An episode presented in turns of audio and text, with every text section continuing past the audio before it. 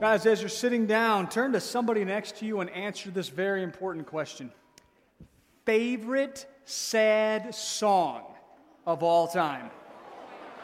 All right. All right, what do we got? I need, a, I need a couple of, couple of examples. What do we got? Favorite sad songs? Give me a couple on this side. What?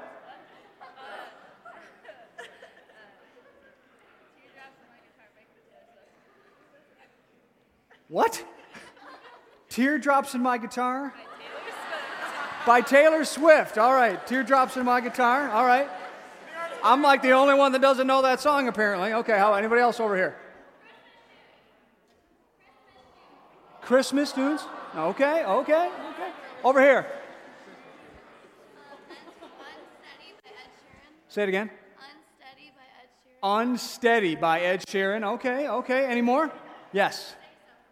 Say something. I've heard that twice. That was in the other service too. All right, yeah, in the back. You're going to have to do it again. My heart will go on, Celine Dion. Yeah. Well, uh, I'll, I'll tell you a couple of mine. It's hard for me to break it down, um, uh, you know, to, to, break it down to just one. But uh, at the top of the list, no doubt, would be uh, The Sound of Silence. Okay? But here's an important part, and this is not easy. Like, my default is the Simon and Garfunkel original. But dude, the disturbed cover, so good. Right? Also, Broken Hallelujah by Pentatonix, their cover of that song, it's good. Well, I bring that up tonight because we continue our journey through the Psalms uh, with our, our prayer over the course of this semester is that our faith will be a faith that is rooted um, in, in the heart and in the message of the Psalms as, as they are given to us as a gift from the Lord. Uh, and tonight, it is a distinct privilege of mine uh, to teach about and reflect on one of my absolute favorite Psalms in the whole book, Psalm 13. So if you want to follow along, you can uh, open up your Bible, or if you need a Bible, our friends in the back can bring one out for you. Uh, Psalm 13 is near the front, uh, about halfway in the middle of the Bible, uh, kind of breaks up the Old Testament. Um, and if you're not sure what a, a psalm is, here's a, just a little primer for it. Uh oh. Oh, fail.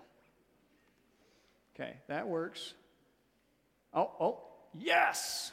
So exciting. These, uh, psalm 13 is what is called a psalm of lament. And if you don't know what either of those words are, here are, uh, we're going to have to help me out back there. Um, here's a couple examples. Move to the next slide.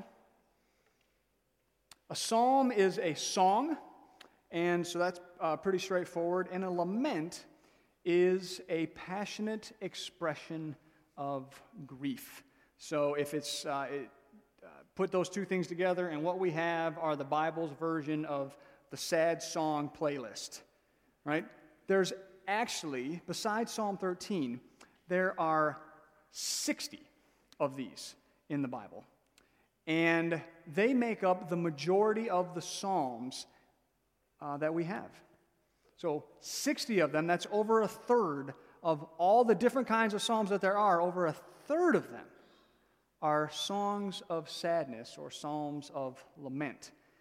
Just kind of surprising, isn't it? All of these songs in the Bible, impassioned songs of lament, songs that are crying out in disillusionment, in hurt, in sadness, in anger, in doubt, in depression, all of these songs crying out to God for deliverance. 60. And Psalm 13 is the psalm of lament par excellence in its simplicity, in its honesty, its beauty, and its brevity, its, its briefness. Uh, it is really unmatched by the, uh, um, in, in terms of all of the Psalms. There are lots of them in there, but this one is one of my favorites. So I invite you to hear the words of Psalm 13, a passionate song of lament. How long will you forget about me, God?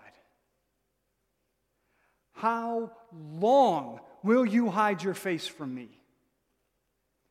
How long must I carry pain in my soul and grief in my heart day after day? How long will my enemy triumph over me? Look at me. Answer me, Lord my God. Revive me,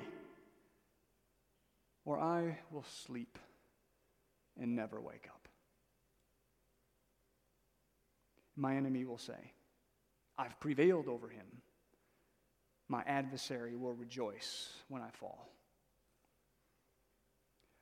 I trust in your unfailing love.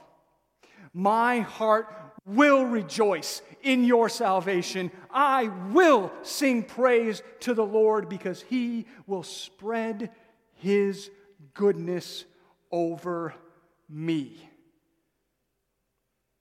The word of our Lord. Whew. Isn't that a powerful song? Can you feel it? It's so refreshing. It's so honest. You can feel the pain of the words. You don't have to have me even say it. You can feel them when you read it. How long, how long, how long. Look at me, answer me. There's so much passion in the words of this psalm, this longing that you can feel rise up in you even when you read it. For God to be who He says He is, to step in, to intervene, make Himself known. And there's this hope in there, this hope that in the face of what seemed like hopeless circumstances, verses 1 through 4 don't lend themselves a lot to, the, to what we get in verses 4 and 5. Verses 1 through 4 is everything's going to hell. In verses 5 and 6, somehow there's a turn. How is that? We want to look at that together tonight. But let me ask you a question first. When was the last time you heard somebody pray like this? In church or in a small group? When was the last time you heard somebody pray with this kind of passion urgency? I would dare say most of us don't have much experience with these kinds of songs in church. I think most of us have grown up in a day when, in the church, at least as it is in, in North America, we by and large have expelled grief from our worship.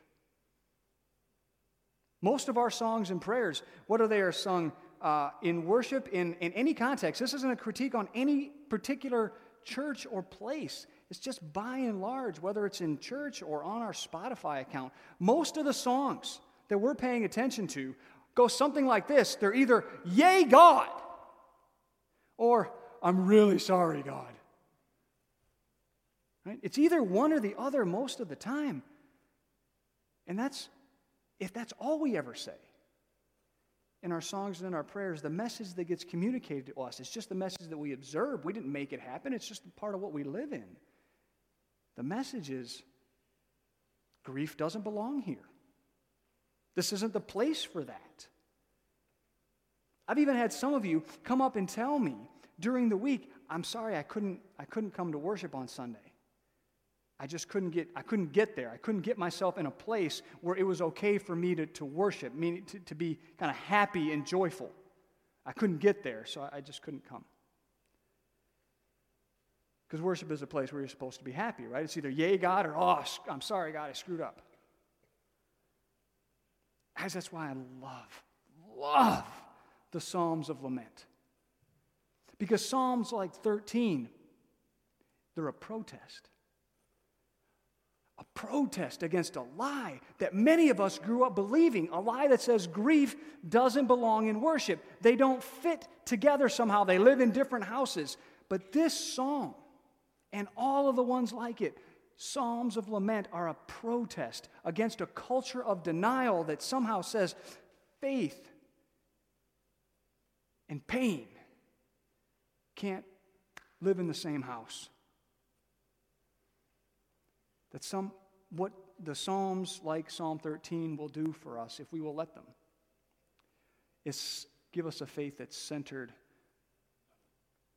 in the Word of God, in the Scriptures that are given to us, and not in a culture of denial. What an incredible gift. The Psalms of Lament seem to have no problem articulating this truth, a truth that we all know. We're not always happy. Life isn't always working out. We're not always excited to see what God's doing or see God doing anything at all. The honesty of these Psalms, the Psalms of Lament, they protest a phony, unbiblical facade that says everything's going to be okay. No, what they do is they show us. They show us that to bring our grief before the face of God is not an act of unfaith, but in fact, just the opposite. To bring our grief into the presence of God can be a profound and deep act of worship. It's one of the first things we take note of in Psalm 13. How long will you forget about me, God? How long will you hide your face?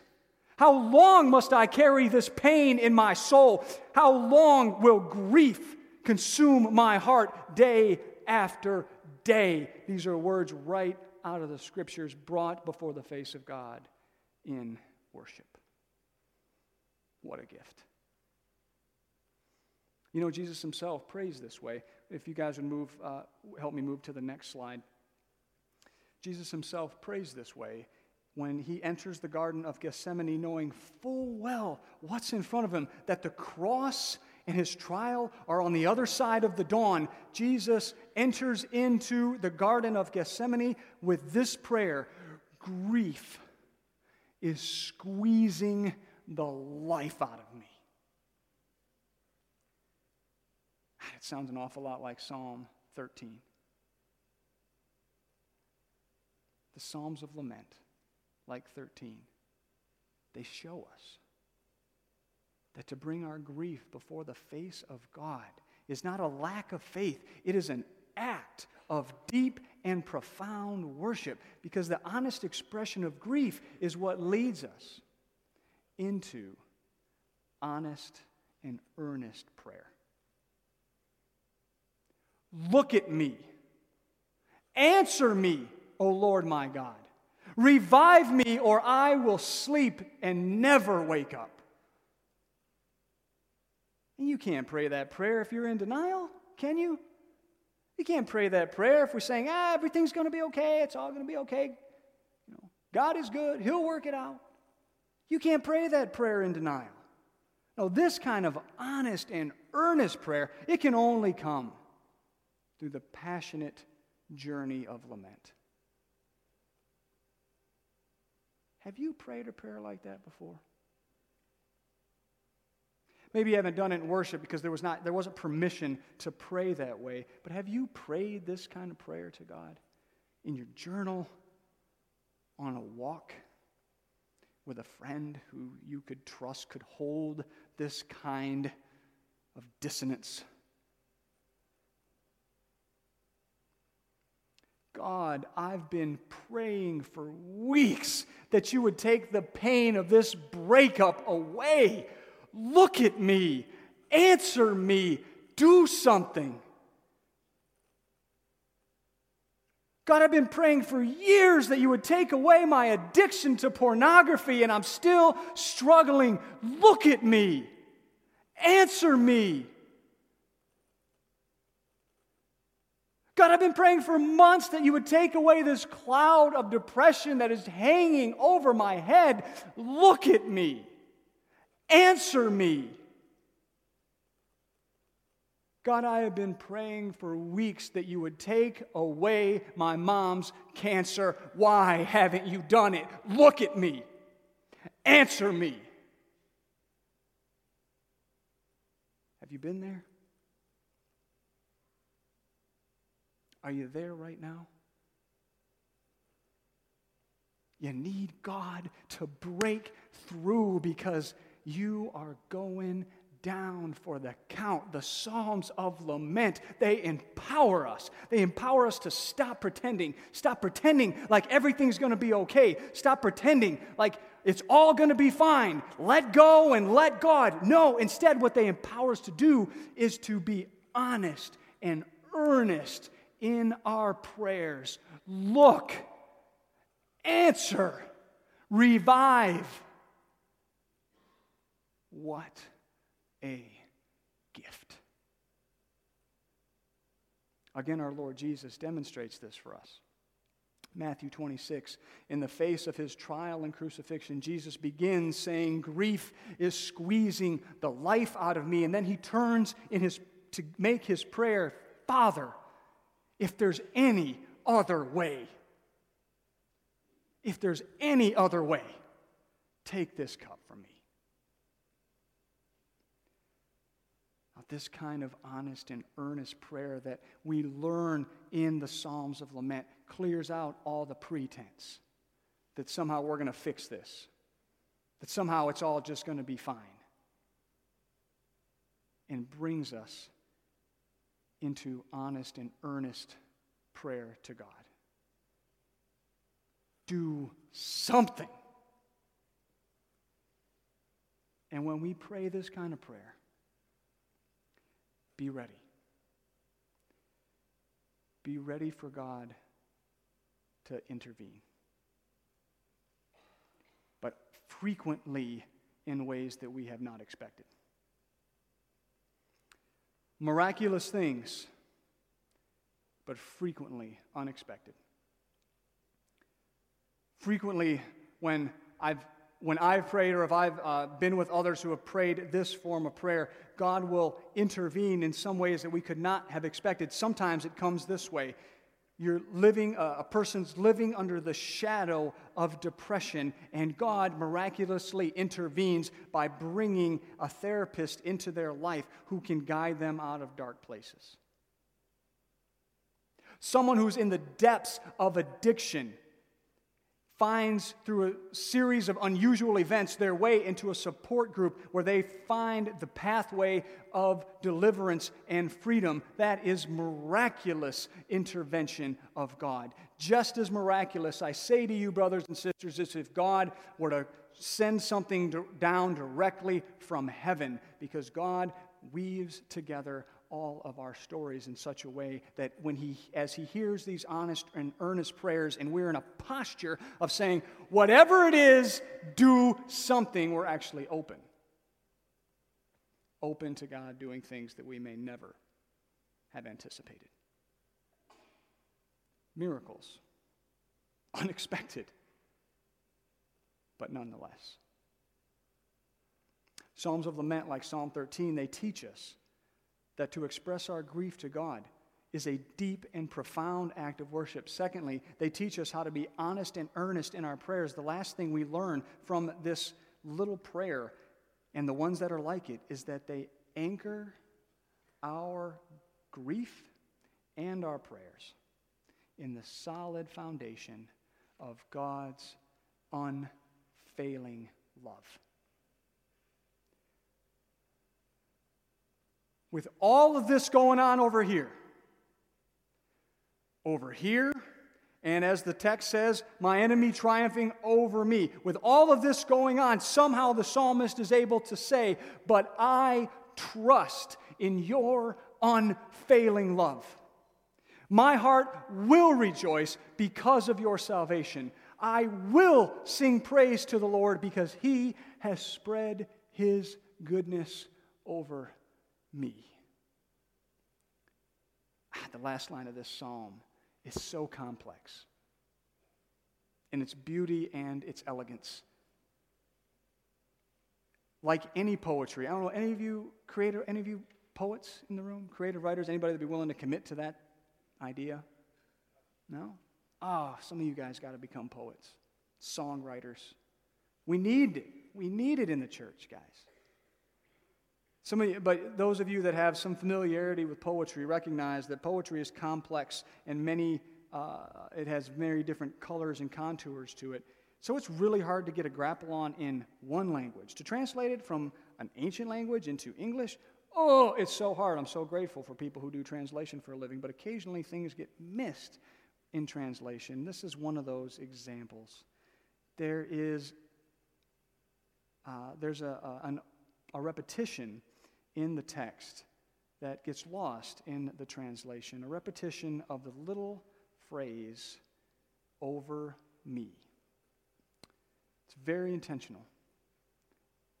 Verse 2, the grief stricken lament. How long will my enemy triumph over me? It seems like I'm covered on all sides with this grief, God. This uh, this enemy that just won't leave me alone. It's got me covered on all sides. It is over me. But then the plea is met with this amazing statement in verse 6 I will sing praise to the Lord. Why? Because he will spread his goodness over me.